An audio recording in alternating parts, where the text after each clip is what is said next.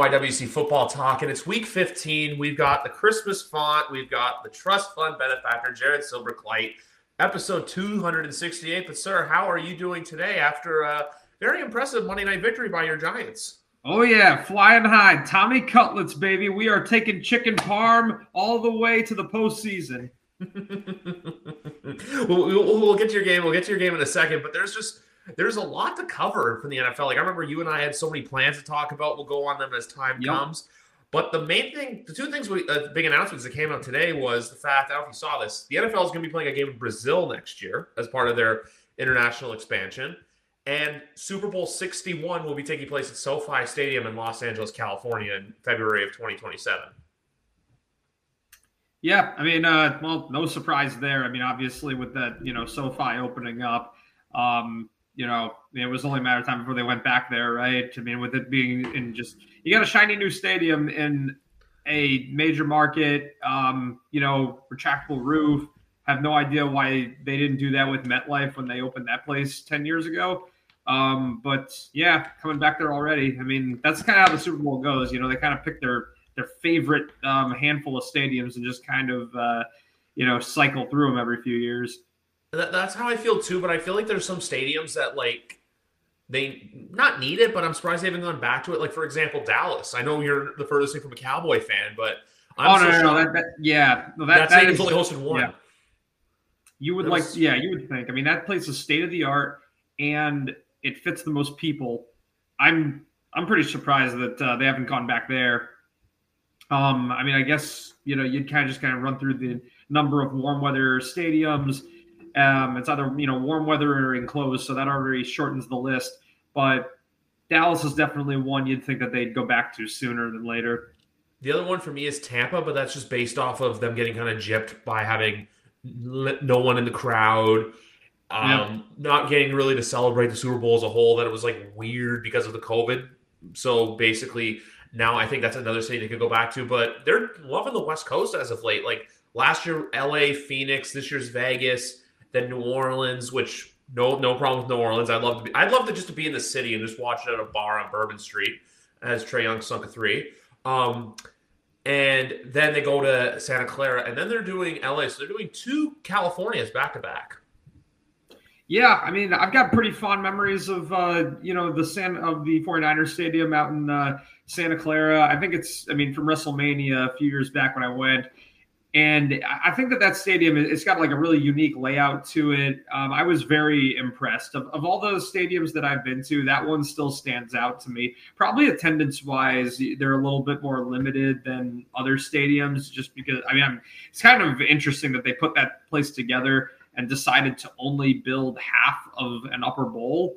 But it works for them. And clearly they're not, you know, they're not, it's not holding them back in terms of ticket sales. So, it'll yeah, it's interesting. Back to back years in Cali. Yeah, but then the only thing with that stadium that's weird to me is just the fact that they say it's San Francisco, but it's like 45 minutes to an hour from San Francisco proper. That's the only thing that weirds me out about it. Correct.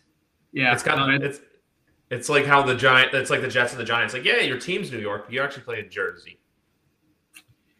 Yeah. Semantics, uh, tomato, tomato, right?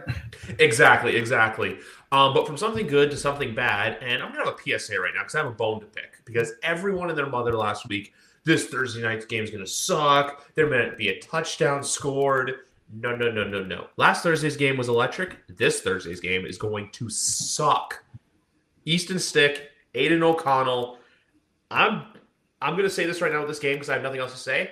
I like the Raiders because I trust Aidan O'Connell more, and I love the under because I don't have either faith that this game's going to be higher than like ten to seven. Whew, I mean, could your anticipation be any higher for this game after? I mean, you've got all the Chargers injuries, you've got the Raiders coming off of one of the worst NFL games in recent memory.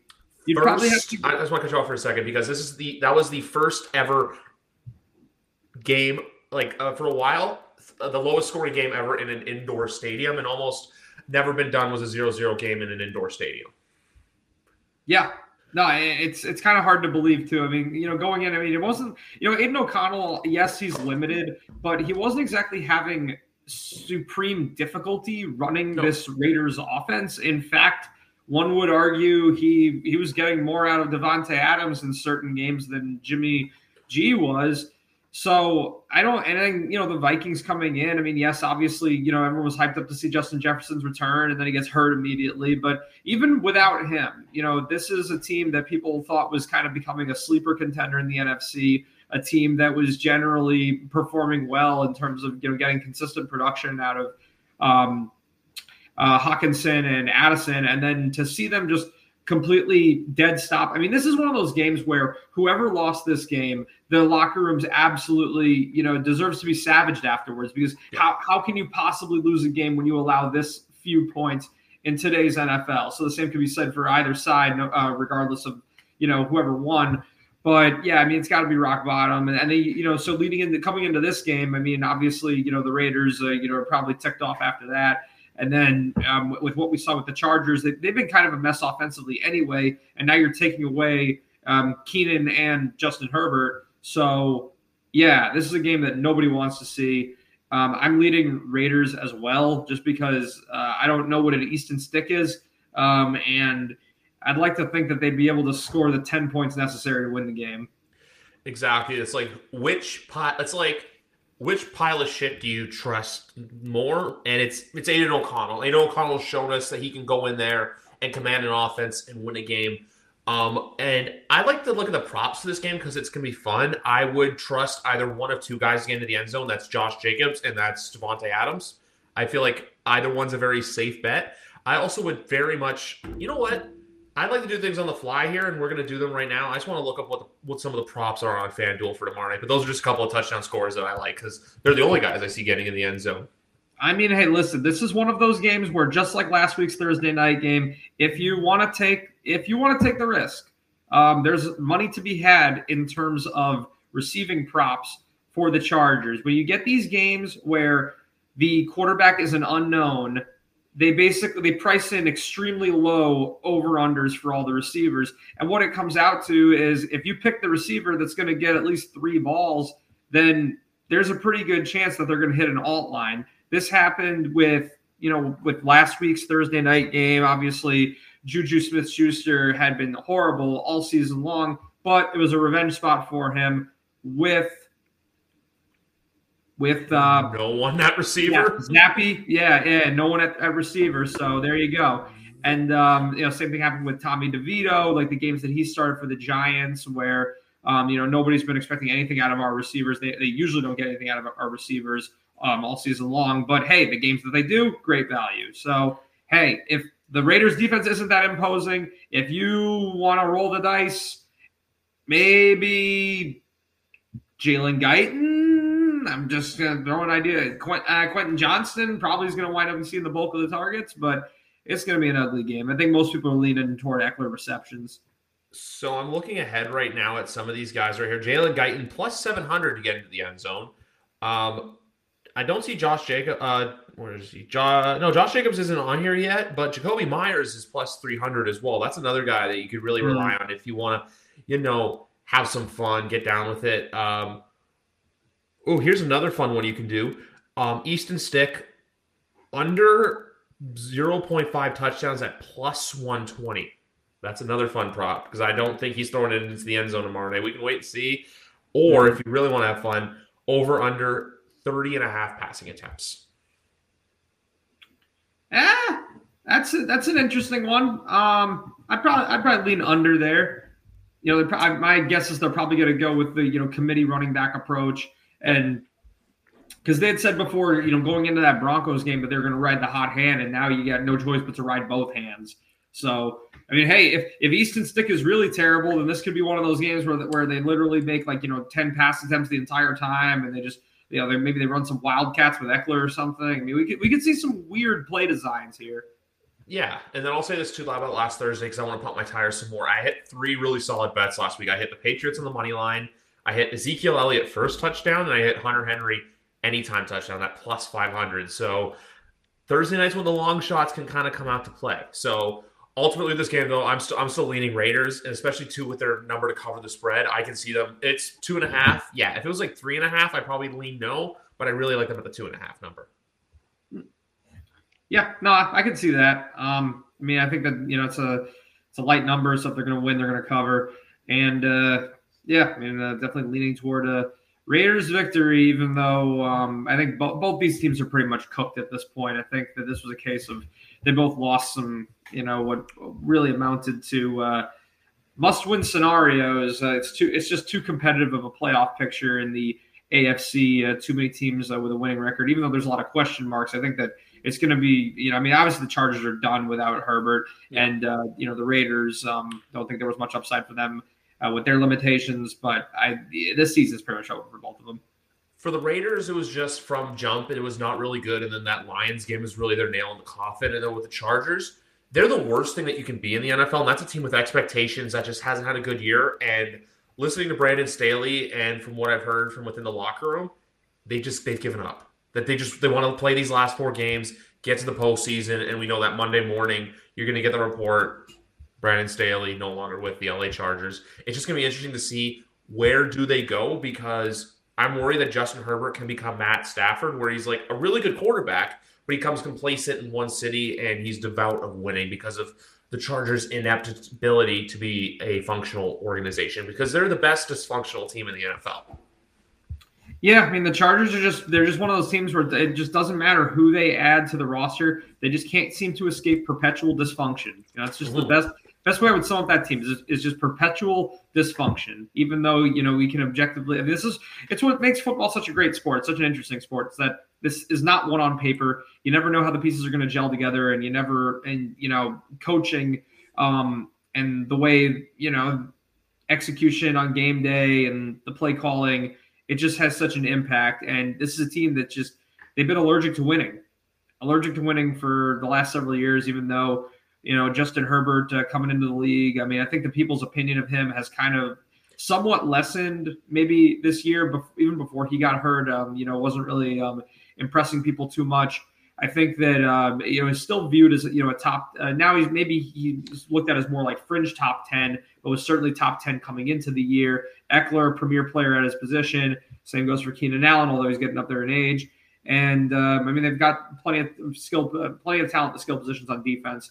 So this is disappointing, and I think that uh, you know, I mean, if you're able to get a new head coach in there, hopefully um, he's able to make you know make this team gel and help them return to the postseason next year. Because now you got to think about, all right, well, Keenan Allen. I mean, how much time does he really have left? You know, you got to look for an exit strategy there. Mike Williams is coming off a major injury as well. Yep. So they got a little bit of, they might have a little bit of retooling to do um, on that offense because it definitely looked broken for most of this season. They have wiggle room, but it's just the fact too that they have a DC who is a head coach and their defense is terrible. That's just the one real caveat with them, where it's like the defense is supposed to be the strong point of your team, and you have all these guys, yet you didn't do anything. Like last week, for example, I remember so my dad and I are in a spread pool where every week I gotta guess the spread of the game. And I told him I was on the Broncos plus three and a half. And he's like, Oh, why? The Chargers won last week. I'm like, Yeah, but they did not nothing to impress me. Meanwhile, Denver went in there and handled them. Handled mm. That's why I like them tomorrow too, especially at the number that they're at. Um, but this weekend though is a pretty exciting weekend for the NFL because we have not one, not two, but three games on Saturday. Saturday mm. games are special. They come by once in a while. And at first I looked at the slate when it came on and I'm like, I don't know. But now, Cincinnati, Minnesota is going to be a really exciting game. You got Jake, ba- Jake Browning, you've got Nick Mullens, and I'm going to say something to you because someone from a fantasy account brought this up today. Buy into TJ Hockenson this week because when Nick Mullens was a quarterback in San Francisco in 2018, he made George Kittle look really good. I think TJ Hockenson is going to have a big game Saturday against the Bengals. As to who wins this game, I don't know because you can't deny what Browning's doing, but at the same time, too, Minnesota's right there. This this truly feels like a dogfight kind of football game. Yeah, this is a tougher one to pick. Um, I think that Mullens should be an upgraded quarterback for the Vikings. But that being said, eh, new team, new scheme, and missing Justin Jefferson, it still gives this offense a bit of a ceiling. Although I do. I mean, I, I, like. I agree with the theory on Hockenson for sure. I definitely would see him, of course, being a focal point here. Browning has definitely impressed so far. Um, yeah. you, you, know, you could say that um, you know there wasn't much production gotten out garnered out of uh, you know Ja'Marr Chase and, and Tee Higgins at least in the first half on Sunday, but uh, they spread it around and they didn't necessarily need to use those guys as much, or need to use Chase as much as they leaned on Chase in the win against the Jaguars. And I think the Browning seems like he's settled in now as the quarterback of this team. And I just I would say that with uh, not having the Vikings not having Jefferson, the Bengals have depth on their side and momentum. You know, the Vikings winning a three nothing game is not momentum to me. And nope. it, Mullens coming in. I mean, Mullens coming in. He possibly could be an upgrade over Dobbs. I don't think that would surprise anybody, but I think that you got to go with the hot hand here. The Bengals all of a sudden have life in the playoff race, especially with the Steelers sliding a little bit. It's going to be tough. They play in a really competitive division, but I think that they beat the Vikings here. I think they can edge this one out. I am I'm, I'm leaning toward them. I I, th- I trust I trust them to put up some more points here. And their running game's been better than the Vikings as of late too. Yeah, that's the other thing as well. I have as a Joe Mixon fantasy owner, I can attest to that as well. Um, I am going with Cincinnati too. I just like my Hockenson take that he's gonna. I'm saying, hey, he's gonna get a touchdown, take his over in yards. I'm not saying he's oh, gonna go yeah, yeah, yeah, yeah. He's not gonna do it like Joe. Him and Nick Mullens aren't gonna be what Joe Flacco and David Njoku were last Sunday, where that's happening. No, no, no. I, I think though he's good for like maybe I don't know six like 70 to 80 yards receiving and like a touchdown, maybe like five or six five or six receptions. But ultimately with this game, it's the same thing as Thursday night, but on a better scale to where I'm going to put my trust in Jake Browning and the team that look knows how to get to the Super Bowl. A team that's been to two straight. I know everyone likes to look at Kansas City and their five straight AFC Championship home games, but the Bengals have been in an AFC Championship game the last two years in a row. So Zac Taylor knows how to win. This is a defense too that's been really good the last few years. So this game though is going to be predicated on the turnover battle. And in a game of like Jake Browning versus Nick Mullens, I'm going to lean towards Nick Mullens being more turnover prone than I am for Jake Browning because Jake Browning's shown pretty decent ball security in his start so far. Yeah, no, uh, agreed on all fronts. That uh, yeah makes total sense. Um, couldn't have said it myself. and then Saturday afternoon, uh, the Colts hosting the Pitts, uh, Pittsburgh Steelers. I almost said Penguins for a second. And I'm going to keep this short and simple. But what I saw last Thursday out of Mitch Trubisky was just terrible and disgusting. Sure, they almost came back and they scored 15 unanswered. But when it was counted upon most, no, I trust the Colts to bounce back here. It's this the same thing. We're all the first three games. The quarterback matchups are all they're eh, but this one here, Gardner Minshew has shown us what he can do. The Pittsburgh Steelers are not utilizing their weapons properly, and when it comes down to this game, I'm going to lean with Gardner Minshew over Mitch Trubisky. You should never take Mitch Trubisky over anyone unless there's unless the player is like truly truly bad. Because look, Bailey Zappe outdueled Mitch Trubisky. I think Gardner Minshew can do it no problem. Oh, for sure. The Colts have been one of the more surprising teams of the year. I think that th- this is a team that most people thought was going to be around kind of bottom of the barrel of the league. And now like five or six wins, to be honest. Yep, yep, and they've already eclipsed that. Now they're a surprise playoff contender. They've been consistently putting up points all year long, which is good coming into this game against the Steelers, who there that was a pathetic showing against the Patriots. I I kind of had a feeling like it was going to be a bit of a trap game because although it's been a disaster season for your Patriots, this just seemed like an opportunity for Bill Belichick to terrorize a deficient quarterback, and that's exactly what happened. Mitch Trubisky looked like he like he was playing at the high school level. It looked like he did not belong on an NFL field. I mean, some of those some of those passes in the first half, especially, were absolutely atrocious. Like you couldn't have possibly thought anything good was going to happen. You know, just care, recklessly throwing the ball um, into coverage. Um, some of the most uh, boneheaded, easy interceptions you'll ever see in the NFL this season. And I do expect Trubisky to have an easier time against a worse defense, but I think he's going to have a hard time keeping up here. Like you pointed out, Minshew has had no problem running this Colts offense. Michael Pittman has been absolutely automatic for this team. Um, and then you throw in Pierce, you throw in Downs. And even if Jonathan Taylor is out again, you know, Zack Moss has produced through most of the year and uh, he'll, he'll, be able to carry the load in the backfield. So no, no doubt that the Colts will be able to put up points here once again. Might only win by one score, but I would lean Indy as well. Um, Michael Pittman Jr., I don't know if you know this, but he is YWC Football Talk's favorite wide receiver. I don't know why. First year doing the podcast, he's a player that I've always just like kind of like rooted for. He's a player that like you know like when you see people like you want to see them succeed, you want to root for them. Mm. That's how I view Michael Pittman Jr. I think I don't know. I didn't know after last season if he was going to stay in Indy, considering he had been through three quarterbacks now four quarterbacks. But I feel like now he's the kind of player that if you're the Colts, you got to lock up long term. He's shown that he can be a wide receiver one. I'm not out here saying he's like Justin Jefferson, Ja'Marr Chase, Tyreek Hill. No, but for what the Colts and what his job is, he's very serviceable. Um, Zack Moss too. Um, that was a trade. Remember last year was Nyheim Hines for Zack Moss. Moss never really found his footing in Buffalo. Has been a solid RB two for the uh, Indianapolis Colts throughout the year and even the Colts defense too, they've really shown at times that like, hey, they've given up some points, but at the same time too, they've shown what they can do. They can hang in tough with some of the very good competition in the NFL. I just think last week for them was a schedule loss where it was like, you know what, hey, shit's got to run out eventually, and I think that's what happened. But with this week, they're only uh, half a point favorite on the spread. I would take them here at up to minus three. To be honest with you, I think they win by more than a field goal on Saturday afternoon. I agree with that. I think this is a nice, uh, you know, uh, seven to ten point win. Yeah, I think this could be a uh, let's say for fun, this is going to be a twenty-eight to twenty Indianapolis Colts win on Saturday. I feel like the Colt, like the, the the Steelers can score some points, but at the end of the day, the Colts are going to do more. I like that. I like that. 20, 28 to twenty. And I'm not going to beat around the bush here for Saturday night. Denver Broncos at plus four. I love that number. I know Detroit's looked really good this year.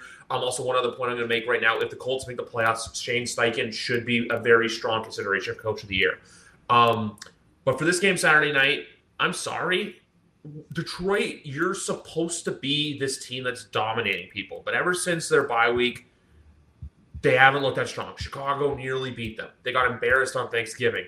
They let the Saints hang around, and then last Sunday, you go into Soldier Field and you let Justin Fields embarrass you. That was a pure embarrassment. I saw that number and I was just like, I trust them. But with the with this with this um, Lions team, we're going to learn a lot. But for now, when I see the, that four, this Broncos team has shown me too much to where they can hang. This is the time of year where I look at it too, where I'm like, Denver's got the better defense right now. Russell Wilson's playing better football than Jared Goff. I can't even believe I'm saying that. And when it comes to the Lions defense as a whole, they've only got really one guy you look at who can truly go in and f up the play. Like you know, TJ Watt, you can depend on he's going to go in there right. and just wreak havoc. Dallas has multiple guys who can do that. Besides Aidan Hutchinson, who do you really see on that Lions defense that's going to go in there and cause havoc? No one. Meanwhile, Denver, they have Patrick Surtain, who I think is one of the most underrated corners in the league. I feel like he doesn't get the love and appreciation that he does. He is the top five corner in the league, in my opinion. So with this game, I could see Detroit winning, but I love Broncos to cover the spread. With this game, I actually I might be in the minority here because I know that you know this is like two teams that seem to be heading in opposite directions. But I think that this is a total get right game for Detroit, and the reason is because the Broncos have a very suspect run defense, and I think that this is a game. You know, Lions are at home. I think that if they want to get back on track, they're just going to go with the two-headed monster of Montgomery and Gibbs. If you run it down Denver's throats early I think that they can set the tone. I think that they can take charge of this game, dominate time of possession, and have a pretty easy time. I think that if you, um, you know, the Broncos have definitely leaned on their defense throughout this winning streak, and we haven't really seen Russell Wilson have to play catch up throughout most of this season. You know, to have to really be the Russell Wilson of old. We've seen some consistency out of Courtland Sutton, but this hasn't really been a Broncos team that's had a great downfield threatening pass attack. I think Russell Wilson's kind of slid into more of a game manager type of role. And I think that if the Lions are able to build that early lead and lean on the run, um, this could be a situation where they where they do get right, where they um, you know get that win that they sorely they, they so desperately need. Um, yeah, I mean Denver is definitely flying high coming into this game, but I think they're due for a bit of a letdown. They lost to the Texans. I think that they're going to drop another one. Detroit, there's just too much talent there for them to uh, you know keep uh, you know keep sliding. I think you know I think that uh, you know obviously losing to the Bears was probably a low point for them this season, but there's still a lot of a lot of talent on this offense. This is one of the most talented offenses in the league, and and let's not discount what what you know Sam LaPorta did um, just the week prior in New Orleans. You know that that was um you know that 29 was 29 fantasy points. Yeah, that was a true breakout performance for a rookie tight end. I mean, he'd been solid to that point, but the fact that he's capable of that, and we know what the wide receivers can do. And uh, Dan Campbell was actually quoted recently in an interview uh, saying that they want to get JMO more involved. Uh, he views him as being just as good as Amon-Ra St. Brown. I mean, that guy, like, you know, we know all the hype that he that came in with him when he was drafted, um, his college career, and he's got to have the opportunity to show that he's more than just an occasional deep threat. Yeah. That he can actually be a real number two wide receiver in this offense. So maybe they're going to throw him some more targets his way, look to get him more involved. That could be interesting. Yeah, so like when I say I like, like I like, I like, like I said, I think Detroit wins this game. It's a get right game, but it's not like a good, like no, I'm not, I don't, I just don't see them blowing them out. I just can't see that. I can see this being like a 28 to 24 kind of football game. I can see this being like you know where both teams kind of throw punches, but then when it comes down to who gets the last punch, I think it's Detroit. Like, because, like, you know how the New Orleans game went? Like, let's look at that one. Detroit was up 21 nothing before you could blink. It was like seven minutes left in the first quarter, and they had only three touchdowns. And then they kind of got stagnant and then let the Saints come back and almost almost win the game. But like I said, I do like the number. I just don't like I like Denver to keep it close. I just I can't see the Broncos getting blown out in this game. I could be wrong, but with Detroit as well, this could be the kind of game too where it's kind of like the like could be that close game where it's like guys we got to go because their last three games, they have two against the Vikings, which the Vikings win Saturday. They're just creeping up behind Detroit. And then in two weeks, uh, this Saturday, so on the 30th, Detroit's going to Dallas on a Saturday night, and that's going to be a very tough environment to play in as well because we all know what Dallas can do at home. So with sure. this game, like I said, I trust. I think Detroit's going to win. I just I like Denver to keep it close. Yeah, it's a fair take. I mean, I lean toward Detroit covering just because I think that they can. I think there's a happy medium here where I think that um, you know Detroit covers the spread and the game is still competitive. I just think with it being only a four point spread, that that's just very doable for Detroit. You know, yeah. I, I, think that this is again like kind of similar to the uh, um, that Bengals game uh, where, um, or sorry, the Colts rather, uh, where it's like a, about around a seven to ten victory. I would say like a seven to ten point victory. I think it can. I think it can go either way. But with Sunday, we start with a game that's very close to my heart, and I have a very strong opinion on it. That one of two things is going to happen. One, New England somehow finds a way to either keep this game super, super close or win for some miraculous reason, or the Chiefs win by at least 15 points. I don't think there's like a happy medium where it's like a 10 point victory. Ooh. That being said, though, I don't know if New England's going to win. But seven and a half is still too many points considering I have trust issues with the Chiefs covering the spread. I have trust issues. And obviously, look, you have two sides of the coin. You have a team, the Patriots are done, their season's done. They're the one of only two teams eliminated from playoff contention. You have a Chiefs team where they've lost three of four.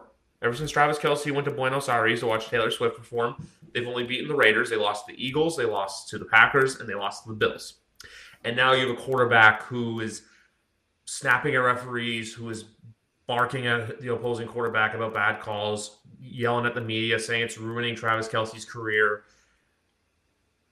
Like I said, I want this. Like, there's my fan hat of me is saying this game's going to be close, but the realistic part of me is screaming, "This is a get right game for the Kansas City Chiefs." This is the kind of the game where I, if they are who we think they are, they're going to go into New England and just punch them in the mouth.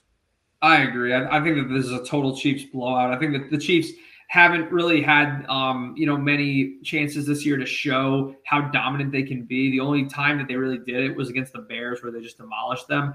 And uh, I think that this is just that situation where the yeah. Patriots are there's a big old you know target on their back, and the Chiefs are coming in angry, and now all of a sudden they were cruising along in the AFC West. Now they got to, uh, you know, they got to protect this because the Broncos are starting to creep up on them, and you don't want the Chiefs are now in a position where they're actually out of a first round bye, which I mean it ha- has to be kind of unbelievable to them. So I think that this is a game that they know, like, yeah, we're not messing around. Let's make an example out of these guys. I mean, the Patriots are. I think that they caught the, the Steelers at a very good time on a short week with that whole Trubisky thing. I mean, I think that that was like kind of their one their one game to to win and and you know have something to be happy about. But this is like a big old reality check for them. It's been an ugly season for them. They've been a bottom five team in the league, and the Chiefs. Yeah, I mean these after back to back losses, they need a get right game. And uh, you know, I mean, I'm not sure if, uh, uh, Pacheco's uh, injury status is going to impact things, uh, but honestly, if he's out, it's just going to give Mahomes more incentive to just you know try to shred that secondary and throw it a ton. And yeah, the you know obviously I, I think most people are expecting the Chiefs to win, so don't really need to give much justification as to why, but. I would say this spread is toast. I think that they're going to win this game by three scores. Um, so the way that spread pool works is we get it at the opening number, and I believe that was at plus nine and a half. So I'm going to stick to the nine and a half just because. But at the end of the day, with this game, like if the Kansas City Chiefs, if they are who it's, it's a Dennis Green quote, you know, they are who we thought they were. Mm-hmm. If the Chiefs are who we think they are, they're going to go into England and win by a hefty margin. Like this is a game where just you put your money on the Chiefs and just call it a day. But if the Chiefs for some reason lose this game or it is close, like the Patriots not only cover, but cover, but like you know, win, lose by like three points that's where you start to panic with the Kansas City Chiefs because Patrick Mahomes has never played a road playoff game in his career. That's probably out of all his stats he holds, that's the one that impresses me the most. That he's never, besides a Super Bowl, gone on the road for a playoff game. But with Kansas City all in all, look, they have an easy schedule down the stretch. They play the Raiders on Christmas, they have the Bengals on New Year's Eve, and they have the Chargers that they play in LA in what will probably be Brandon Staley's last game they're still going to finish probably 12 and 5. I think 11 and 6 is their worst case scenario. But to think that this team is still slipping, I just don't believe it. It's like we've seen with the Patriots for years, you know, where, oh, like they had a couple bad losses, and then you snap your fingers and they've got a buy, or you snap your fingers. And once again, here's Patrick Mahomes in the AFC Championship game. So I'm not ready to count them out. I just think that what happened on Sunday was a mix of, like we were saying, too, where it was like, no one feels bad for you because you guys, look, there's a lot that's gone your way and you've won a lot recently. But at the same time, too, this is the kind of game where he can go in there and shut people up, kind of like what McDermott and Buffalo did last week after the whole. Uh, we're not going to go into it, but the weird whole um, comparing Al Qaeda to working as a team thing. Because if the Bills had lost that game, that would have been hovering over them like a huge rain cloud. Meanwhile, they even won. still, I'm back. like, oh my gosh, what are you what are you talking about, guy? Oh, I'm still in the same boat, but you know what I mean. Like if they lost, oh yeah, oh yeah, that would have been that would have been their thing. That would have been yeah, like that would have that would have hung over them. Yeah, like you know, every team, like you know, whatever they, we're always looking for the uh, um, your know, gas on the fire. Yeah, the gas on the fire, the uh, the you know the, the punchline, the you know the, the quip to make like the Giants for the lat for several years. It's the boat trip. Yes, and like every, every team's got every team's got their one thing, you know like this year with the Patriots, it was the trip to Germany because there was it was weird. So there was a report from Tom Curran, but Tom Curran didn't write the article; he just said it on TV. So I don't know what to believe. But at the end of the day, Belichick will get his roses. It's probably heading in for a, wrong, a, a, an ending, but there's a small part of me thinking that like, hey, he could be brought back. But at the end of the day, it's best for both parties. I think that if Belichick is no longer with the Patriots because they kind of got to hit a reset button and realize that look, it ain't pretty sledding. Mm like this next team, which Monday night was not pretty sledding for the Miami Dolphins. They're also the New York Jets on Sunday. And you want a definition of a get right game? It's this one right here. I know a lot of people are like, and especially you, Danny, are kind of like now, oh, they're going to win, and then Aaron Rodgers is going to come back in the last three. No, no, no, no, no. If Miami is who we think they are, they should cakewalk them again like they did on Black Friday. Yeah, absolutely. Uh, I mean, it's probably going to somewhat hinge on Tyreek Hill's status. Uh, I mean, yes. he, yeah, because um, obviously he he did come back into the game, but uh, it was mostly a decoy or you know coming out for plays here and there, and that's really why they wound up losing is you know not having him in there. And of course, I mean the defense shouldn't be allowing 14 points in the final few minutes so when it looks like he got the game locked up, but you know obviously missing Hill for large chunks of the game. He total. That's a guy who he should have, should have absolutely lit up this secondary. So having him back, obviously, he's he's what makes Miami's offense go. I think even without him, they would still win. Miami just has such a home field advantage. Uh, yeah. They they just blow out they blow out bad teams at home all the time, and I think that the Jets listen. They yeah, I mean Zach Wilson was loose and he looked good against the Texans.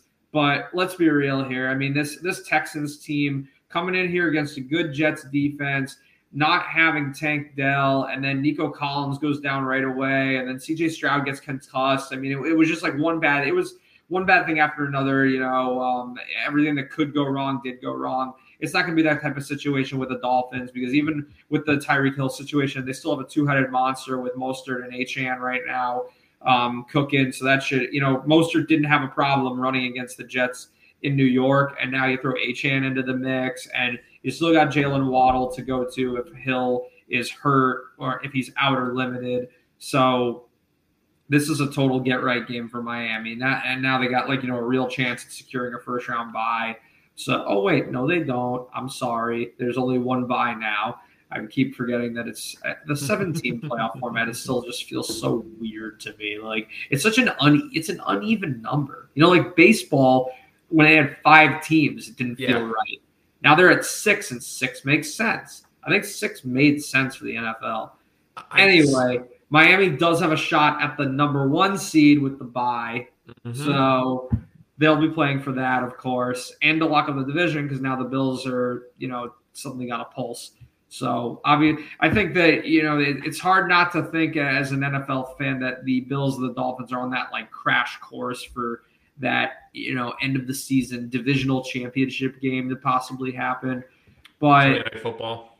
Yep. Mm-hmm. Mm-hmm. Feel I, I feel like uh, weeks ago people were kind of earmarking that date on the calendar, and yeah, Miami's going to do what they can to make sure that doesn't happen. And Miami should win this game by multiple scores pretty easily.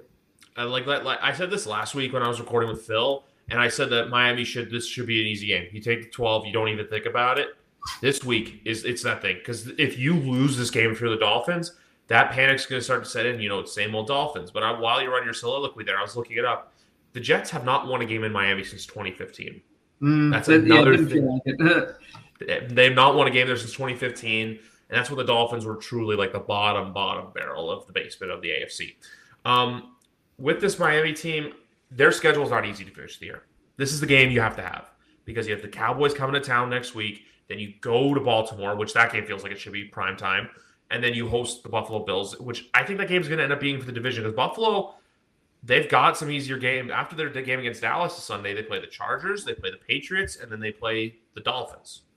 Those Chargers and Patriots games should be wins for the Bills. So Miami, you don't have a lot of room to screw up. So if you lose to Dallas, it's like you know what it is, what it is. Or if you lose to Baltimore, lose to the Jets, a lot of that talk and a lot of that creep and doubt's going to start to set in. So with Miami, you got to go in there. You have to have this game. This is a perfect get right spot for the Miami Dolphins this Sunday because if you look at it, if you lose two games badly in a week, especially to lower tier teams like the Jets, and I know the Jets had a lot of hype going into the season, but look, the NFL is parity for a reason. The other point I want to make too about 17 games and 17 playoffs, I still think we're on a collision course for 18 regular season games and eight teams in the playoffs. And going back to the two buys, I think that eventually will happen. When I don't know, but if I told you at the beginning of the year the Chicago Bears were going to be making their way to the playoffs, potentially, they're five and eight right now, but also too that a Joe Flacco-led Cleveland Browns team would beat Trevor Lawrence, you would have called me insane. But you know what? We have. Uh, if you love defense, this is your football game. The Chicago Bear defense, very underrated unit in my opinion. Ever since their, mm-hmm. do you remember when their coach, like their defensive coordinator, Alan Williams, mysteriously left, and it was people thought he was a pedophile or he had like child pornography in his possession, and then mm, yeah, yeah, yeah, HR got involved, and there were all those weird FBI right. rumors and stuff. Right, right, right. And, and, and now, ever since the they got off to that 0 and 4 start, they've been five and or it was one and four. They've been, I think, four and five since, and that's with Tyson Bagent at quarterback for a few games. So the fact that this Bears team is not like where the Patriots are right now, at least double digit losses, it's truly impressive. Down do I think that the coaching staff has done enough to keep the jobs? No, absolutely not. You got to get someone new in there. But the talk of does Justin Fields stay in Chicago? I think that talk's starting to heat up more. Yeah, I think that the hey, I mean, it's worth noting the Bears spent a lot of money in free agency to upgrade this defense. They came into this season with expectations. You know, I mean, I, I, maybe a lot of people weren't buying in necessarily but this is a team that they they did, you know, use a lot of capital upgrade this. I apologize. Uh, upgrade this roster a little bit. And yeah. Uh, yeah, with what they've been doing, I mean, um, this is you know they're starting to reap the rewards a little, and uh, you know I, I think that uh, it's probably going to you know peter out at some point.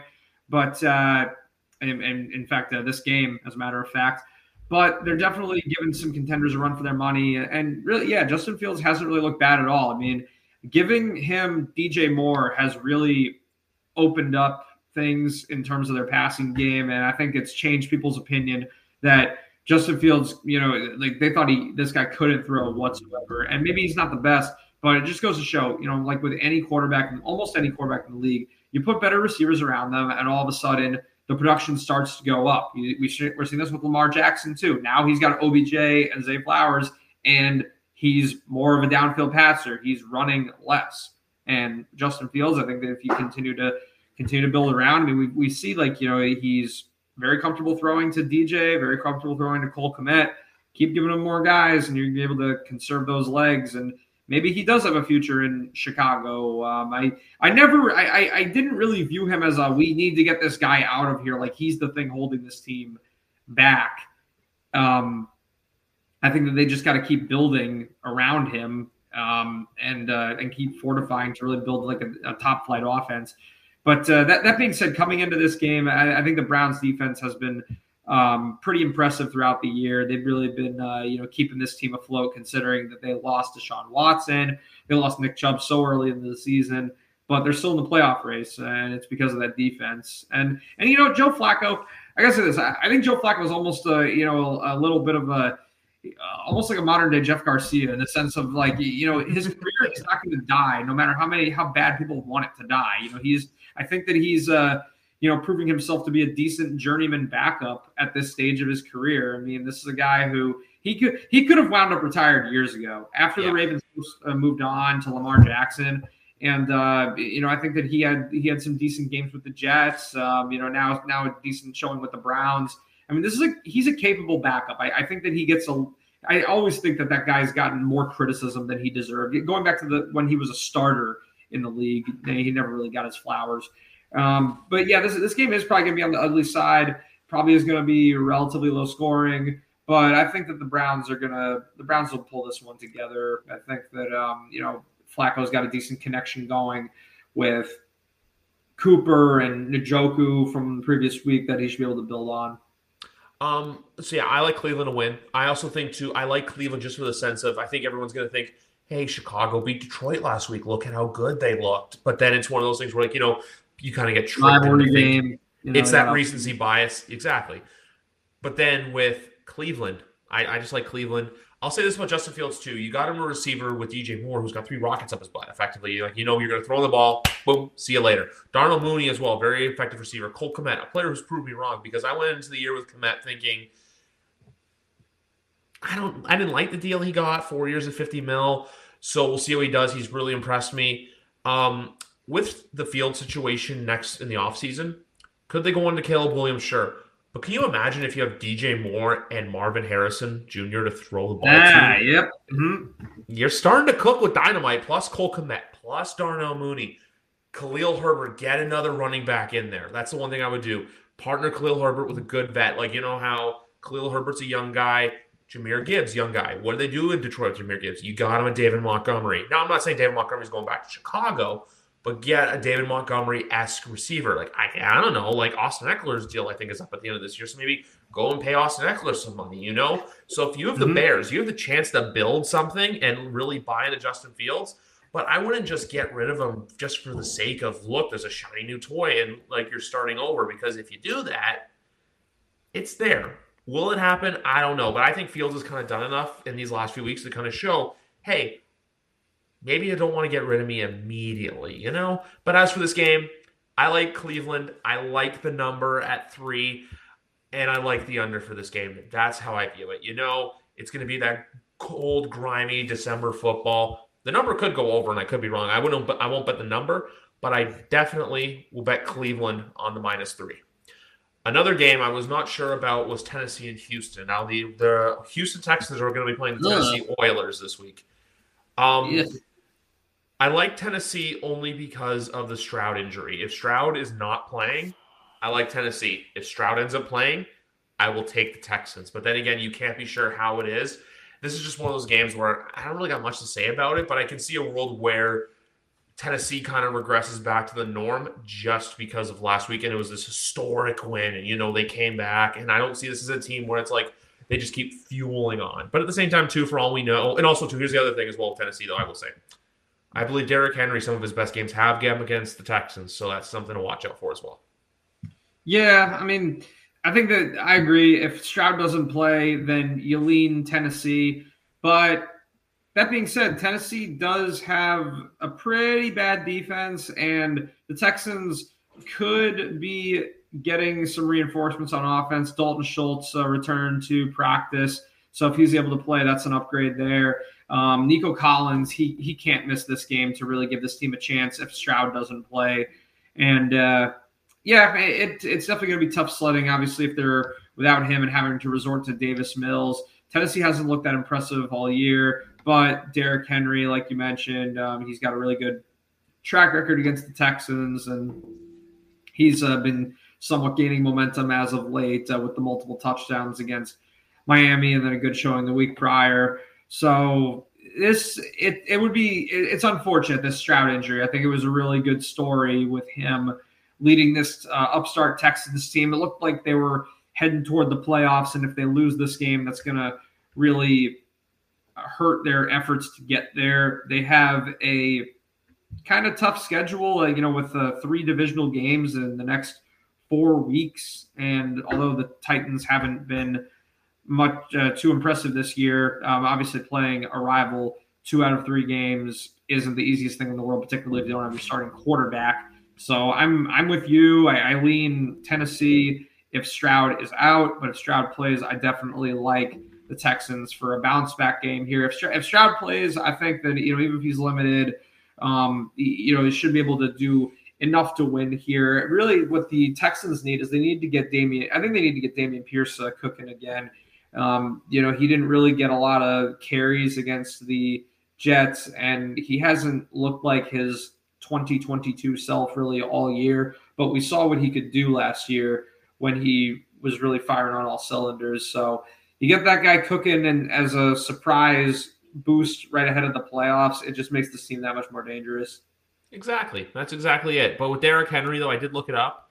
Two in career against Houston, 225 career, 20, uh, 225 carries, 1,380 yards, and 12 touchdowns in 12 games against Houston. So that's just something to watch for. It's like you know those little storylines to watch for. Like mm-hmm. one storyline to watch for in the Big Easy this Sunday.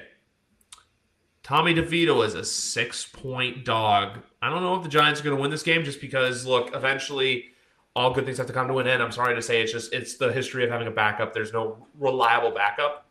But I want to ask you this question as a Giants fan because this has been something that's been yeah. kind of burning inside of me. As you know, I'm not a fan of Daniel Jones. I don't think he earned the con. He he played well last year, but is he forty million dollars worth it? No, I always said 32 to 35, like the Jimmy G, Dick Jared Goff esque level of contract. So here's my question for you. Because obviously Jones is starting next year. You're not benching him. You're not paying him $40 million to ride the pine. It's week five. You guys are one and three with Jones. Jones looks the same as he did in 2023. The New York talk radio shows are getting heated. They want, you know, cutlets back in the game. They want their boy. They want them own. Yeah. You want you want the guy with Tommy Cutlets with his Salem, Massachusetts agent who looks straight out of Goodfellas. Hmm. and my big question to you is then, what do you do with Daniel? And even now, if you're in a top 10 pick and you're in a position to draft a quarterback, what do you do? Because if I'm the Giants, I think you got to try to shore up the offensive line because look, we haven't seen anything from Evan Neal yet. Even though the guard guard play has been pretty good the last few weeks of the Giants as well. Justin Pugh, straight off the couch, he's been really impressive, and yeah. the defense too has shown flashes at times. Isaiah Simmons, it was a really good trade for Joe Schoen. Kayvon Thibodeaux has really started to progress as the season's gone on and on. Right, I mean, uh, he's play, playing like a top five overall pick. Some would say. Exactly. Yeah. So my big question now is then with the Daniel Jones thing though, what do you do? Do you keep Jones in there or do you like because you know next year everyone's going to be going for DeVito because DeVito now is shown is he a long term starting quarterback? I wouldn't say so, but he's a backup that you know can have longevity in this league. He has kind of shown that like he can win, and he's he's he, sure has the teams he's beaten been the best, and has the schedule been kind of light. Yes, but I think the ultimate battle still is for you guys is Christmas Day against the Eagles. When look, there's a certain anytime touchdown that's pretty free. But um, as for this game, though, I will say this: I don't know if the Giants are going to win this game, but I just think six is too big of a number. I, I just don't, I don't trust the Saints with a big with a six spread, especially too when you have the Giants who have won three games in a row against the Commanders, the Patriots, and the Packers on Monday Night Football. So that's all I'll say about this game. I don't know if the Giants get the win, but I definitely like them to cover the number.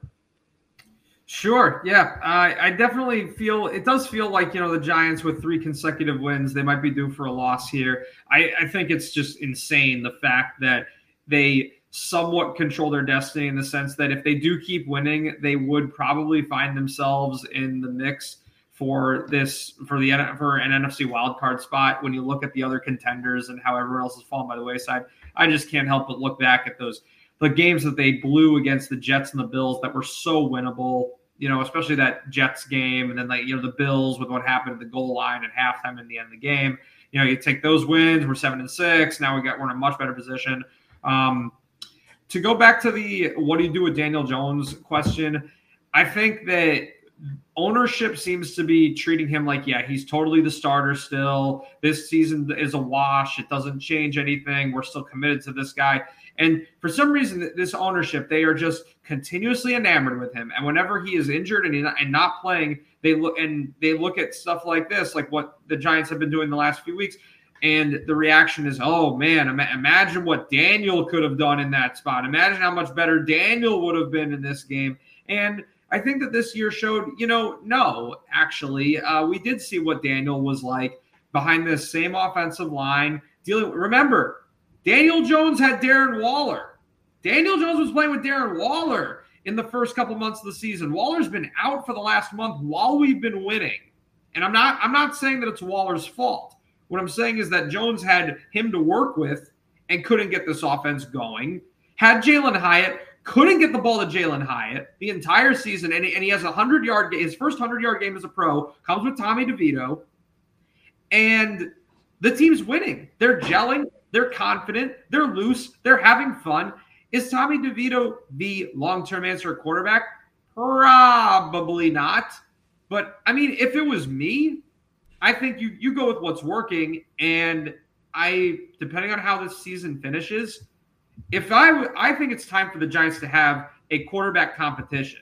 I'm not saying that DeVito needs to be given the reins moving forward or anything like that. And I'm not saying like, you know, like ride him going into 2024, but you draft a new kid, or if it's Tommy himself, you have got to have a camp battle at this point because. Daniel, this this everlasting commitment to Daniel Jones is holding this franchise back. I think it's it's finally time to say it. And just because you have a contract doesn't mean you have to shackle yourself to that contract for the next three years. Because what the Giants have shown last year and this year is that Brian Daboll has this team competing most yep. of the time you know, earlier in this season, they did look pretty hopeless. They had a lot of ugly losses for sure, but you couldn't really blame them entirely on the defense. It was like something is broken about this offense. Something is really, really gone sour to where they can't even function. And you couldn't even evaluate the defense basically because they were given short fields and they were or they were on the field for obscene amounts of time. And now you're seeing, you know, with a more balanced um, output from the offense. They're playing really good football. I think that Deonte Banks has been amazing in the secondary. Bobby Okereke, great pickup. Like you, uh, Isaiah Simmons, like you mentioned, that was a great, um, essentially no risk, high reward trade that they're yeah. now reaping the benefits of. That's a fairly recent first rounder. Thibodeaux playing great. McKinney. You know, I, I think that this is just a team that there's there's too much talent going to waste trying to figure out this quarterback situation. It's a lot like the Jets in a way, with a little bit. I think that we're a little bit more together than the Jets. But yeah, pretty much that's where we're at as a franchise. And uh, yeah, I think. Um, go ahead. Don't be a Jets fan in this situation. Danny's gonna probably either laugh at the line or probably hate me for the line, but because I know he listens to this, that's why I shout him out so much. Um, but I say that because look at what the Jets do, and then like for example, Zach Wilson. He's on the highest of highs, and then the second he starts losing, you you you you, figuratively want to take a shit on his chest and tell him to, you know, go go go play with yourself. Um, hmm but essentially, with DeVito, I feel like that's something you shouldn't happen because DeVito, it's just the story's good. Did I was I annoyed by what the media was doing it during the Pats game? Yeah, a little bit. How they were trying to make out his day good. But with the Daniel Jones thing, there is still a section of Daniel Jones, Jones believers who I think still look at that, you know, who look at the game against um, the, what Daniel Jones did last year in the playoff win and go, he can be like this. It's kind of like how I did it for years with Mac, where it was like hey, he can get back to his 2021 self. He, you know, last year was a bad year. He had this and this, but then next year you kind of see it there. I still think you're attached to Daniel for next year. I do think there's an out after the 2024 season. So Daniel Jones has got to show it because eventually John Mara can't get in the way of the quarterback situation to where basically you just drafted Eli Manning 2.0. Now, did Eli Manning win two Super Bowls and is he on his way to Canton because of those? Absolutely. I'm not taking those away from him. I'm just trying to say with Daniel, you got to look at the big picture because if you look at all the games he's played in, opening night for you guys, we know what happened. Dallas came in there and just laughed at you, and they just punched you in the face repeatedly. He barely beat an Arizona Cardinal team that had him down 20 at half. San Francisco gave it to them. The Seattle loss was really bad. And then there was the game in Vegas where ultimately he tore his ACL. So with Danny Jones next year, look, you got to look at it long term where it's like – is he worth the $40 million that we gave him? No. Did he have a good 2022? Sure. Yeah, I'm not taking that away from him. But I will say this too on the Daboll note. I think Daboll is a coach that very much well went from being another giant statistic of two years and done, like we've seen with Joe Judge, like you saw with Shurmur. Ben McAdoo didn't even make it to didn't even make it two full seasons. I think Joe um, Daboll has done enough to secure job security for a third year. It's just the ultimate question is who's going to be coordinating the teams. I still think the Wink stuff, I don't know what to think of it. And I think Kafka's safe as well.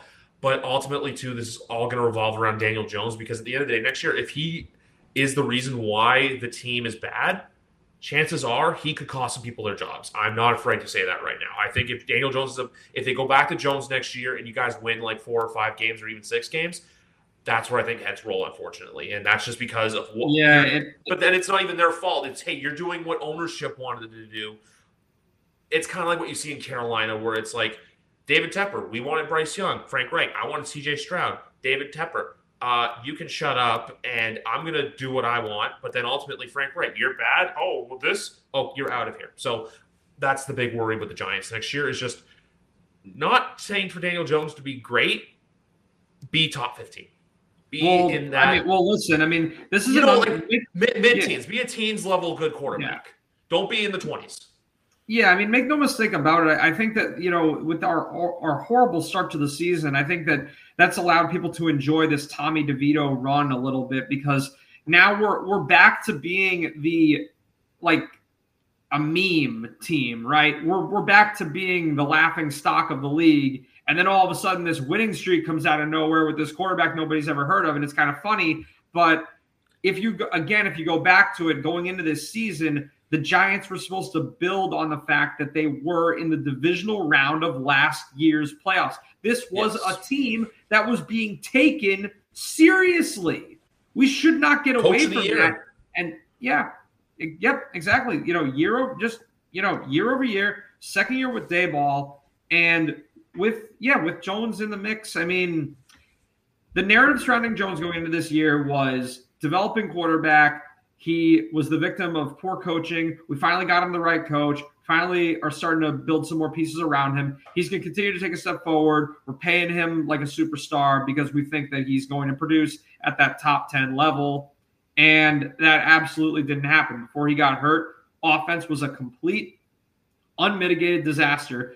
And to your point about heads rolling, I think it's a valid statement because really going, you know, through the first couple months of the season, it was at a point where people are questioning Daboll, questioning Kafka because of how horrible this Jones led offense was. But now that he's out, now the narrative shifts kind of shifts to oh, well, look how much Daboll is getting out of this team that's starting Tommy DeVito. And now you're thinking, like, oh, well, imagine if he had a real starting quarterback in there. Imagine if he had a real offensive line, you know, all those things.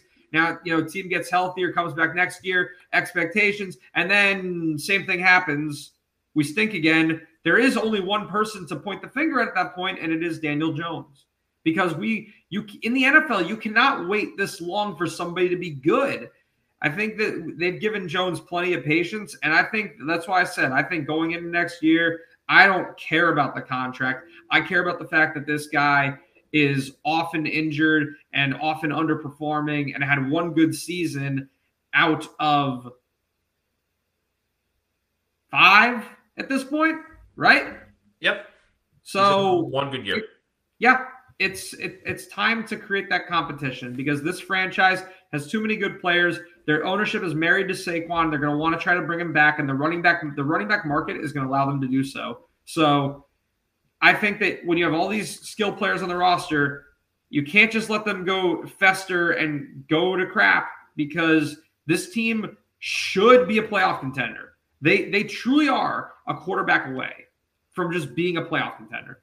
So, fellow, I remember, fellow. So, I don't know if you know this from last year or not, but I had a whole thing on Twitter with uh, Alex Lorenzo where we're basically, I said to him, if Mac, I was confident in Mac going into year two, where I was like, if Mac has a better year than Dime, or if Dime, Dime's had a better year than Mac, I would do a Dimes Love Fest podcast. And I did that. And we were going mm-hmm. over what we thought the win totals were. And I agreed with them when I thought the Giants, you know, nine and eight, eight and nine team, maybe they're right there in the playoff mix. Do the Giants win out? I don't think so, just because, look, we'll see what happens with Philly. The Saints game's very winnable. The Rams game's very winnable. But I'm looking at Jones' stats right here. Like 15 for 28 and 104 in that loss to Dallas. But then like the only two good throwing games he had were the game against the Seahawks where he had 203 and then the Cardinal game where he had uh, 321. But besides that, he threw two interceptions against the Hawks, an interception against the Niners, an interception against the Cardinals, two against Dallas. He's only had he only had two passing touchdowns on the air. Uh, the one fun note of thing was he was sacked seven times, three times, two times, ten times, six times, and then two times against Vegas and he had a rushing touchdown against the Cardinals. Meanwhile, if we want to go to, you know, all the Maroons and Tommy DeVito, I just want to look. Up, I want to look up more or less the overall game log numbers. So DeVito had 246 against the Commanders, 191, 158. Here's the thing, though. Tommy DeVito was not sacked a single time against a very good Green Bay defensive front. Sure, he was sacked six times against the Patriots, and the Patriots have a great defensive front. The Commanders still got to him nine times. But the thing that I look mostly at him is Tommy DeVito has not turned the ball over. He has gone three straight games without throwing a pick. Daniel Jones's kryptonite has been throwing interceptions ever since he got into the league. So we'll see what happens, but ultimately, the Daniel Jones truth, the Daniel Jones truthers out there kind of have to see.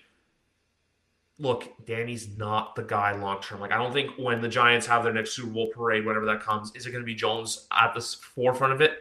I don't think so. For all we know, Jones could prove us wrong again, but I just I don't see a world where it happens. Is he a good quarterback? I think so, but he's not an elite quarterback. That's what I want to say. I, I think it's a fair take. I, I, def, I think it's a fair take. I, I, do think that I've seen some, you know, he has a unique skill set. And I think that what you saw in those Vikings games, uh, you know, he definitely looked like a very, you know, polished, uh, I would say like Josh Allen style quarterback. And you thought, oh, wow, this oh this is the real Daniel Jones, but it's like well that's not the real Daniel Jones. That's Daniel Jones against the Vikings. And I think that what we've seen, you know, there's just enough of a sample size for us to if we really think about it, Daniel Jones is he the long-term solution? Well, well when's long term? Cuz it's been 5 years already. Yeah. Again, again, you you really you look at how long these teams most other teams in the league um, put into developing quarterbacks usually by the third year, things are starting to make sense. We're not the, the question marks that he still has at this stage have usually been answered by now. So I my patience has kind of run out at this point. I just want this team to be good again. I feel like we have got sound leadership. I think we have a good defense. I think that our offensive line, you know, it's funny with them too. Uh, it's amazing how much better they are just by not having Evan Neal on the field. That that is a true addition by subtraction move because they, they don't have a quality right tackle on that roster, but they do have people that are not named Evan Neal, and that automatically makes them function better. We've gone from stampede to we can run plays. Progress. Exactly. Exactly. So we'll ultimately see what happens, but I feel like the Giants are going to be a big team with a lot of question marks to be answered this offseason, no matter how the rest of the season goes. Sure. Um, and, and, going back to the Saints game, I, I uh, um, Derek Carr's status, uh, how, how's he looking? I, I, I, assume he's always going to play. I don't know. He always seems to play hero ball, but I'll say this with the Saints. Right. They have to do one of two things. You either go all in on your current team and decide, hey, we're going to go for it instead of just playing this cap pushback number, or you burn it to the ground. Because in the NFL, the NFL is the one sport where you can go scorched earth and then you can turn it around in a few years. Like look at Detroit, look at Houston. Yeah. You've seen some teams go scorched earth, have two to three bad seasons, and then all of a sudden it's holy crap, these teams are good again. So that's my thing with the Saints, where I look at them like that because it's just like, look, you have this regime, it's been here forever but they're kind of in that Patriot territory where it's kind of like adjusting to life without Drew Brees. But that's what I've been saying with the Saints, where I'm like, look, you either have to let a lot of your guys go, even though they're fan favorites, or you just go all in and then eventually burn it to the ground. I think it's just prolonging the rebuild because the Saints are in that spot of mediocrity. Meanwhile, though, they are they're six and seven right now. In the NFC South, we have another six and seven team playing a one and eleven, a one and twelve team. I'm going to keep this short and sweet because I really could give two craps about this game. Give me the Atlanta Falcons at minus three and a half. This is a perfect bounce bounce bounce back spot for them, considering how they lost last Sunday. But Desmond Ridder, is he good? No. Is he better than Bryce Young though? Hell yes. Yeah, no, it's a it's a get right spot for the Falcons. I still I still just don't like that team. I, I just I, I really can't stand Arthur Smith and the way that he the way just the way he calls plays, the way he has this team functioning, I, I just feel like they, would be so much better if they had a competent head coach and a competent quarterback that could, you know, could really get the most out of their guys. But I mean, you know, Drake London has had the occasional huge game this year. Um, Bijan Robinson, it seems like he's starting to get more touches, but I, I just don't understand this obsession with Tyler Allgeier. You know, I totally listen. I get, you know, keeping the legs fresh and working, you know, running back committees are the thing. But when you have some, when you have one guy that's so disproportionately better than the other guy, I mean, the numbers show you that he averages twice as many yards per. All right, I've, I've said enough. Uh, that, that being said, you, you, should see plenty of both guys here because I'd imagine that the Falcons are going to have plenty of uh, plenty of time and plenty of field to burn. They should be able to handle the Panthers pretty easily here. This is a Falcons team that's got a good chance at the division. They're firmly in the playoff hunt. The Panthers are the worst team in the league. They can't move the ball. So this has been a nightmare season for them. And yeah, Falcons should win. It's hold your breath. Um, I don't think this is a high scoring game either. This is like a 24 to 10 kind of football game. You know, it's nothing flashy, nothing special. Atlanta just kind of keeps their position in the NFC South. Um, I, I, do think though, regardless, unless they win a playoff game, I think Arthur Smith is gone. I think they could even because say if they make, say if they win the South, like Big Rat has come on here and said, you're playing Philadelphia or Dallas in the first round, and I'm sorry, but that's not going to be a pretty game. That's going to be yeah. that's going to be a tough pill to swallow. That's going to be, you know, when I don't know if you have any brothers or not. I don't have a brother. I have a sister. But it's like, you know, when Big Brother just repeatedly kicks you in the ass, you can't do anything about it. This is not mm-hmm. a case of little brother beating up on Big Brother. This is going to be whoever wins that division, you're going to get cooked in the wild card round. So that's what I have to say about this game. Uh, Green Bay versus Tampa. I'm going to say this right here. I think this is a bounce back for Green, bounce back for the Packers. I think this. I know they had the bad loss to you guys on Monday night, and you guys are still relishing yeah. that as Giants fans. But with this game right here, look, as Green Bay been a, Green, both teams have been good stories, but ultimately, I gotta trust Jordan Love to bounce back more than Baker Mayfield to stay consistent. Does that make sense? No, it makes total sense. I mean, if you if really if you go back and you look at this Buccaneers team and who they've beaten, they have not beaten. They don't have the, the one team with a winning record that they beat was the Vikings, and that was Week One. So since then, every single one of their wins has come against a team with a losing record, and before their back-to-back wins against the you know their division rivals, this team had lost one, two, three, four, five, six, six of seven games. So is this Bucks team good enough to win three in a row, including this would be a back-to-back road win. This would be Green Bay in December, for a team that plays in South Florida. And yeah, I I don't love the Packers. In fact, me and Big Rat have been going back and forth all season. I've been telling them how overrated um, I think that the Packers are. But I do think that they're going to win this game. I think that the Buccaneers offense this year has been, you know, this has been kind of a surprising team in the sense that they haven't been completely terrible. But it, has been so interesting to me how you know one dimensional they they really became. You know, I think mm-hmm. that Mike Evans has had a really great season for the most part, but um, the fact that they can't get him and Godwin going at the same time, I think speaks volumes about Baker Mayfield's limitations. Um, you know, Rachaad White um, has uh, made his contributions as well, but I just think that with the cold weather, uh, Green Bay needing a bounce back win after you know they're definitely in the wild card race um, as well. Like this is it's a critical game for both teams, um, and uh, I just think that with you know Green Bay, uh, their their physicality, um, if they're you know if they're missing Jaire Alexander for another game, that's probably going to hurt things in the secondary. But I think that they should be able to handle the Bucks here. Yeah, so like this is my thinking with it. Both teams have their pros and cons. Who do I trust more? I trust the Packers more because the Packers have signature wins. Like you said, ever since the Bucks went three and one, they really have only beaten. They beat the Titans, the Panthers, and then last week they beat the Falcons. Yep. So besides that, like Detroit, you lost. Buffalo, you lost. San Francisco, you lost to. Houston, you lost to.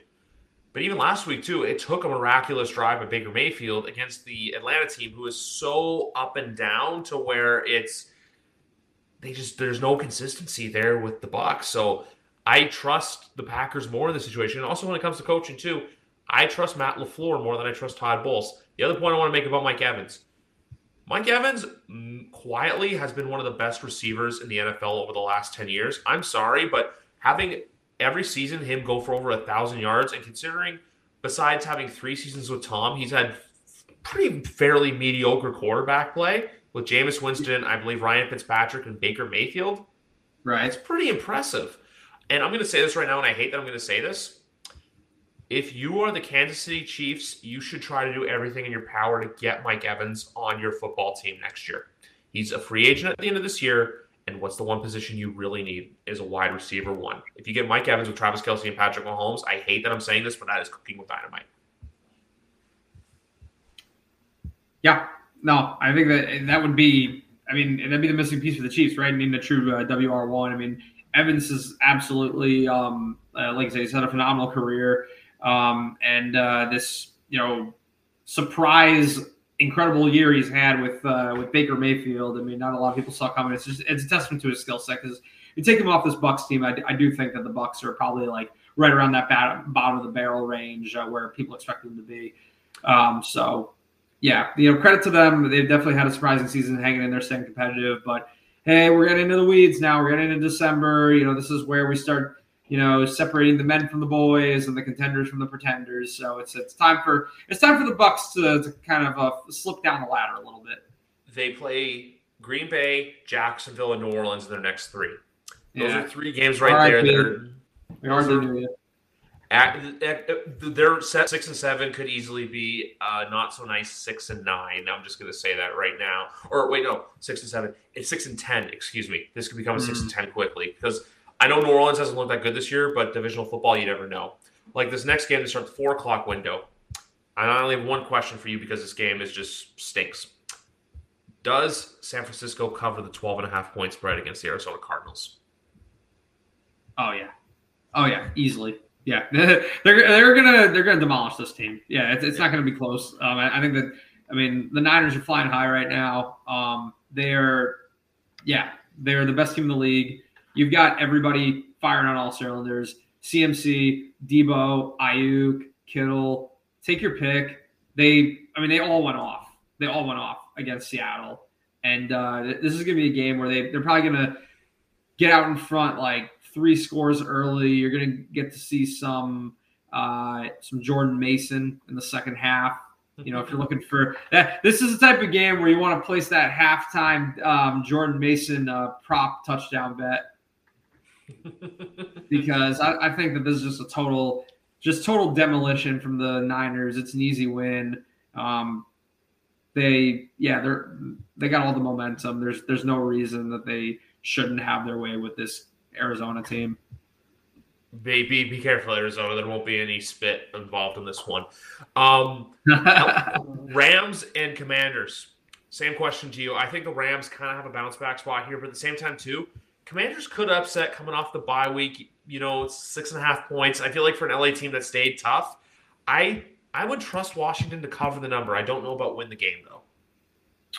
I think that yeah, I mean Washington coming, you know, coming off the bye, they could be fresh. Um, I just think that with the Rams, they finally got Cooper Kupp going against a good Ravens defense, and you know that that's kind of you know I don't really believe in much in the way of moral victories, but the fact that they in a rainstorm played as well as they did, and the off that got the offense going the way that they did against the Ravens kind of proved me wrong. I, I had that game, I read it completely wrong. I thought that the Rams were phonies, and I thought that the Ravens were going to stomp all over them.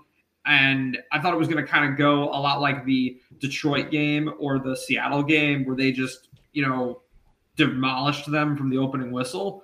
I was wrong. You know, I think that Matt Stafford uh, has this team kind of going again. It's now with Kupp and Puka. It's kind of a throwback to Kupp and Woods a little bit. Some would say. Um, I think that, uh, and, and Kyren Williams too. I mean, Kyren, like, what a yeah. find he has been. Right. I mean, I'm going. I am first in a fantasy league because of that waiver wire pickup. You know, he, he's having an unbelievable season. Apart from missing time due to injury, now that he's back uh, you got that, you know, that three headed monster on that offense. And I mean, Washington's not afraid to throw it, but their defense is so bad that I think that the Rams are going to once again, uh, you know, be able to just put up a ton of points. And they should pull away here. I, I think that Washington can hang around just because Sam Howell, um, you know, uh, he's uh, obviously the, the, the Commanders have been in a lot of shootout style games this year, usually chasing from behind. And they might hang around here, but I think Rams win. Sounds good. Um, Dallas taking a trip up to Buffalo. Ooh, this is, an this is an interesting one. So here's the thing Buffalo had a perfect get right game last Sunday. Dallas had that one win against a good opponent that everyone has been waiting for because it was the same narrative all year like the Bucks, where it's like Dallas, you can't beat the big team. What do they do? They beat Philadelphia convincingly. I like Dallas at plus two and a half. I think this is a team where because this is a game that if Dallas wins, you know the narrative just keeps climbing and climbing and climbing for them.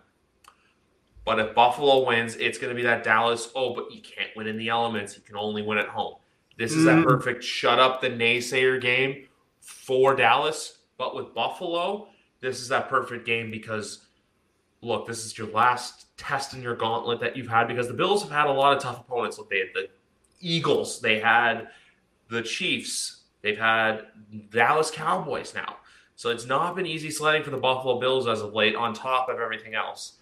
But the way that Josh Allen has been playing, I would love to see. Actually, give me a second because we do everything live here on the show. I want to look up what the weather is going to be Sunday for this game because I'm genuinely curious. Because you know weather's going to play a huge factor. Sunday, it's going to be cloudy uh, and in, I have to do this in Fahrenheit for my guest, cloudy and 49, so not a terrible day. It'll be cold, but not too cold. I like this game to be very similar to what we saw play against Philly last week. I don't think this will be like, you know, how the game in Kansas City 20 to 17. I this could very well be like a 28 to like 27 game. This could be a 31 to 28 style football game. It can go either way, but just something in my gut is telling me that the Dallas Cowboys are going to win Sunday. It's just that perfect chance for them to keep on climbing the ranks. But at the same time, too, if the Buffalo Bills were to win, it wouldn't be shocking to anyone. Why? Because Buffalo's playing with nothing to lose at the moment.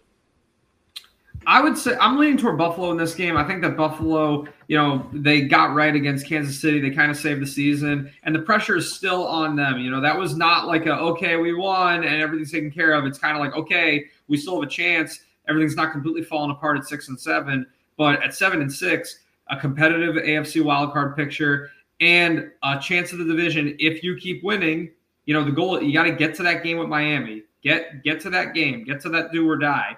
And I think that the, there's still a lot more pressure on Buffalo at seven and six than there is on Dallas at ten and three.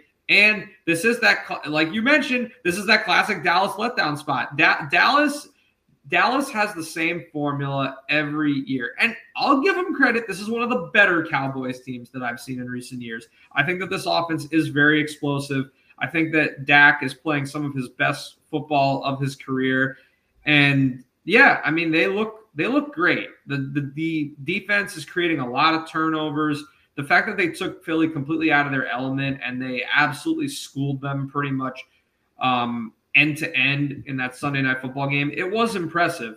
But different situation. This is a cold weather environment for Buffalo. And also, Buffalo, they think about this. They beat the Chiefs. This is the Buffalo Bills. You know, all they do is throw. This is not a team that runs it very well. All they do is throw it. And they got next to nothing out of all their wide receivers, and they still beat the Kansas City Chiefs um, in Arrowhead. Like you know, that's pretty impressive, right? So I think coming, you know, coming back home against the Cowboys, this is definitely gonna be a game where they're gonna want to get Diggs going, gonna want to get Gabe Davis going. It should be a fun little shootout here. But I think you know December in um, you know, pretty I wouldn't say must win, but close to must win. Buffalo's pretty much got the pressure on them most weeks going forward for the rest of the year.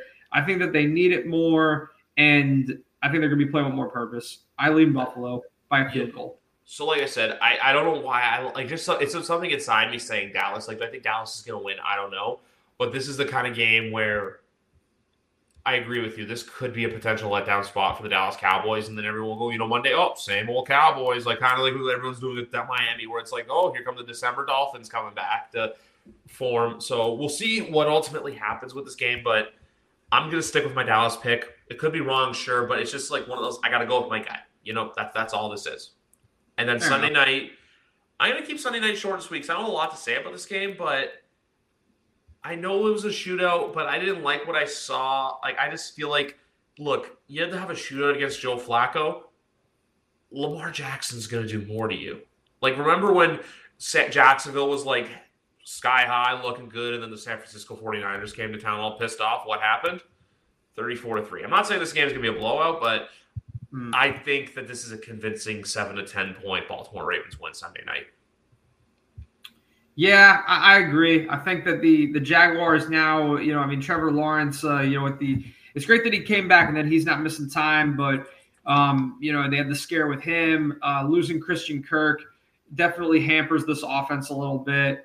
And uh, the Ravens are just they're playing smash mouth defensive football. Um, this is like kind of this is a classic case where you know the Ravens take a, kind of an upstart playoff contender that doesn't really play very good defense, and uh, you know they kind of you know if uh, they're just going to kind of shatter their confidence early. I think uh, you know they're going to come out aggressive, um, and this Ravens offense, I mean, it's really come alive. It's really starting to come alive um, at the right time because early in the year they they really weren't getting OBJ going. There was some yeah. inconsistency there. Now that he's cooking, Zay Flowers has been a consistent target all year. Isaiah Likely has completely stepped in and been great with this Mark Andrews injury. You know, this is a guy who the Ravens drafted him uh, knowing that they were getting some quality depth at tight end. Um, this is a team that they've always kind of valued a bit of a tight end committee. And he ha- they're not missing a beat without Andrews because this guy is great. And now you've got Keaton Mitchell getting more action in the running game. So now you got a nice little tandem with him and Gus Edwards. Lamar is still a threat to run, even though he doesn't run as much as he used to. So I think that uh, you know, and this is a, a Jaguars defense that again recently got lit up by Jake Browning. So I think that the the Ravens are getting hot at the right time. They are looking like the best team in the AFC right now. You know, I'll, they I'll are. yeah, they are. They are the top team in the AFC, and they uh, they've earned that moniker. Um, they are they're just playing great football. They're winning in multiple ways. I think you keep trying to stop it and you keep going, so it's all good. I apologize for that if I cut you off. Um, this is the perfect spot where the Ravens win, and then you know everyone's going to go. They have a chance to go into San Francisco on Christmas Eve and win, and then that's the game where they have a letdown spot and they get completely obliterated by the Niners on Christmas Eve on Christmas Day. Like you know that game where everyone's like, mm-hmm. they're going to play them close, they're going to look good, and then San Francisco kind of shows everyone, hey, we're this good for a flipping reason. So I think this is that spot where Jackson, where Buffalo gets that win, but then next week's that game that like knocks them down a couple pegs. No, Baltimore gets a win where it knocks them down a couple pegs, and then they go, hey San Francisco, San Francisco for a reason, guys. I think and then, that, uh, I mean, yeah. not to cut you, Yeah. What were you going? Uh, not to cut you off, but uh, I think that that San Francisco game might be a Super Bowl preview. It's gonna be it's gonna be great. So I, I know NBA is usually Christmas Day, but honestly, NFL's been putting out a really good product Christmas Day the last few years. Them finding out that like, hey, we can play games on Christmas and people will watch is an awesome revelation. It's only a matter of time where like next year Christmas Day is on a Wednesday, so you got to figure they're gonna probably try to play games on Christmas Day next year. Mm. Like it could, it, there's a very good chance of it happening. I don't know if it will or not, just because of the whole weirdness factor of it. But if anything, the NFL I think could try to find a way to make it happen. That's all I'm gonna say. Just because, look, I feel like if like if any we learned anything from 2020, it's that the NFL can play seven days a week. That's the one thing I think we learned when we were seeing games on Tuesdays and Wednesdays happen. Um, you just have to schedule them accordingly. Um, and then Monday night we finish in Seattle, where I'm going to say this right now. Part of me wants to think Eagles lose three in a row. No chance. No, no, no. Eagles. This is a get right game. This is you know you're saying Detroit's a convincing get right game. This is a convincing get right game. The Seattle Seahawks have come back to form. We've kind of seen that. Hey, maybe Geno Smith's not the guy. They can get out of the contract after this year. And I'll also say this too for all the bad stuff that's happened with the New York Jets the last few years, trading Jamal Adams for two first round picks may be the best thing the New York Jets have, have done in the last five years. Oh yeah, no, yeah, they're total total winners for that trade. Um, yeah, the, the, the, Seahawks here. I mean, I think that um, this is a team where you know they with that surprise playoff appearance last year, um, kind of changed the narrative on Geno Smith. But I think that it's it's a lot. It's very similar to Daniel Jones, actually to a T they're basically, you know, it's kind of the same story where you got this guy who had this like, you know, really bad career and then suddenly has one good year, gets paid like a superstar, and completely craps out. And I think that, you know, the Seahawks have just they've had too many games this year where they've looked completely non-competitive. Yeah. Um, despite the fact that they do have talent on this roster. You know, obviously th- this is a team where offensively people would love to have DK Metcalf and Tyler Lockett and JSN and, and Walker, but it just hasn't manifested against good teams, right? I mean, this is they've got absolutely embarrassed two times now by the Niners. I mean, well, they, they hung around a little bit this past week, but you know, still lost by multiple scores. And uh, I mean, and then that first, you know, on Thanksgiving they got completely embarrassed. And I think that Philly could have their way with them for sure. Philly needs a bounce back game after getting blown out back to back weeks against the Niners and the Cowboys. So now now the Eagles are threatened. The NFC East is definitely in jeopardy for them, right? Yep. So uh, this is a yeah total get right spot for them. I, I think that they need to have AJ Brown needs to just have a 150 yard, you know, two touchdown game, and, and the Eagles got to get something to feel good about. As much as I don't want them to feel good about anything. So I'm looking at the Seahawks schedule. So they beat their win so far this year were the Lions week two, then they beat the Panthers, and then they beat the Giants. But ever since their bye week, they had an early week five bye. They lost to Cincinnati. They sure they beat Arizona. They beat Cleveland, um, but then they got stomped by the Ravens. They beat the Commanders, but then lost to the Rams, who swept them this year. Mm-hmm. Embarrassed by the Niners on Thanksgiving. The game against Dallas was kind of a weird anomaly where it was like, holy crap, they're sticking around. They're looking pretty good. But then, you know, they couldn't get it done. And then lose to San Francisco again last week. And then they finish off with the Eagles, the Titans, the Steelers, and the Cardinals. This is a Seattle team that I think is going to probably finish nine and eight or eight and nine, and then just miss the playoffs to where maybe Geno Smith has a couple good games where they go, hey, maybe Geno's the guy next year. But ultimately, with your, if you're Seattle, you can get out of the contract. I saw that the language in the contract is so it's only a you can make it a one year deal. But if you're Seattle, you have to do one of three things: either keep Geno, keep Geno and draft someone, or completely just start over from scratch with someone else. I don't think you can bring in another like mid level quarterback. I think you have to go big game hunting.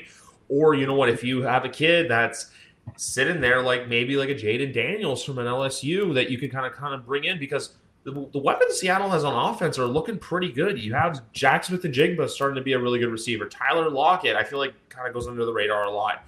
DK Metcalf is DK Metcalf. He's a freaking monster out there. And then at running back, they're building a pretty good two-headed monster with Kenneth Walker and Zach Charbonnet. So we'll see what happens. But with Seattle, you got to shore up the quarterback position. You shore up quarterback, the rest will come to where, you know, if he can bail you out of a couple games, basically like what we saw Geno Smith do last year. Because remember the Denver Bronco game where everyone thought the Broncos were going to go in there and take care of business?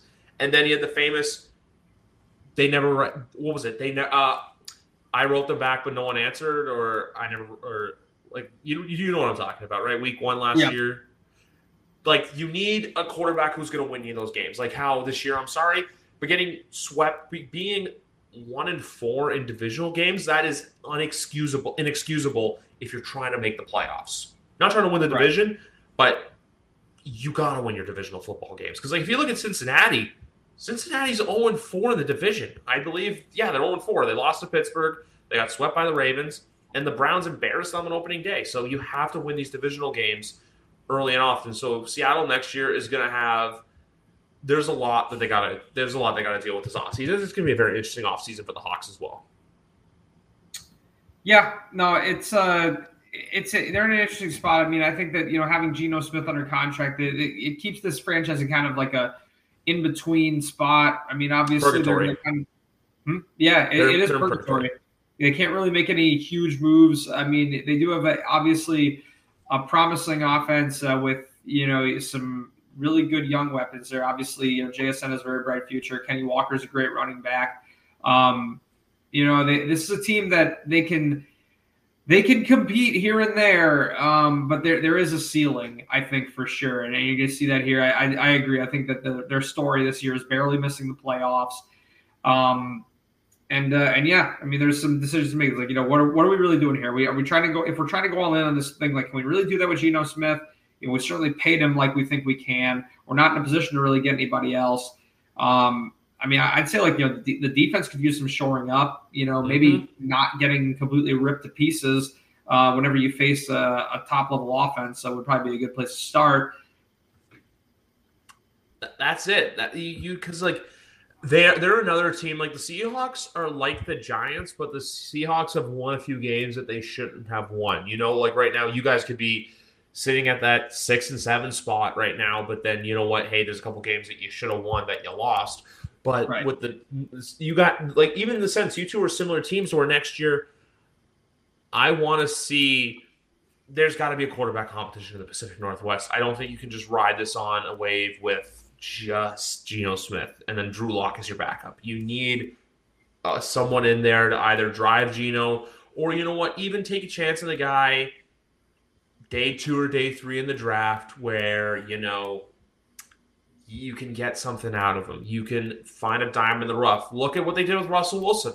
He was a third, I think he was 56th overall, I think is where he was selected. So the back half of round two, you found gold with him. He won you yep. a Super Bowl. So try to do something very similar. Like, I don't think, look, you can go big game hunting if you want, but like, you, like, I meant if you're to go free agency, you got to go big game hunting. Like, try to get Kirk Cousins, for example, but the more we're seeing Minnesota play, I think it's in the best interest of the Vikings to keep Cousins around for the next few years. Um, but anyway, week 15, we've got some good games, and we've given you guys some very good predictions here on episode number 268 of YWC Football Talk. Can you guys believe that? Um, next week's going to be a very tricky recording schedule. I'm not too sure what's happening yet. Probably on Thursday because between the holidays, some certain host's birthday, and other stuff going on. I got to find the time to record. But anyway, guys, for my main man, Jared Silverclay, the trust fund benefactor, as you all know him, I'm Griff. Happy holidays. And you know what, guys? Go enjoy week 15 of the NFL, even tomorrow night, because before you know it, football will be gone. Do, did, will, the Story of People podcast is now available on the Crier Media Network. The first five episodes are here and feature some incredible guests that fit into one or all three of those categories. Ready? Tara Sloan from the San Jose Sharks, Undercurrent podcast at NBC Sports. Marianne Iverson from Iverson Voice and the Let's Take This Outside podcast to talk about the world of outdoors as well as voiceover land. Ariana Hunsicker, future Canadian Paralympic swimmer, already winning tons of awards for this country. Scott McGregor from the Hot Wallet podcast to dumb down the world of crypto, Bitcoin, and NFTs so you don't have to. And Jackie Holowati from Climate Pledge Arena in Seattle, Washington, the first net zero carbon certified arena on the planet. wherever you get your pods, wherever you watch your pods, and on the Crier Media Network. I'm Jeff Woods, and I'm shining a light on music and the rock stars who make it. He just was one of those people, he, he stood out. He was a magic guy. He really was a magic guy. All, we all have faults. He had the same amount of faults as we all have. This was before Led Zeppelin. Robert was full on. I mean, he was Led Zeppelin without the band behind him. He had the hair, the jeans, the whole thing, you know, and he was amazing. The Records and Rockstars podcast, heard around the world and yours to hear wherever you get podcasts. All the episodes from JeffWoodsRadio.com.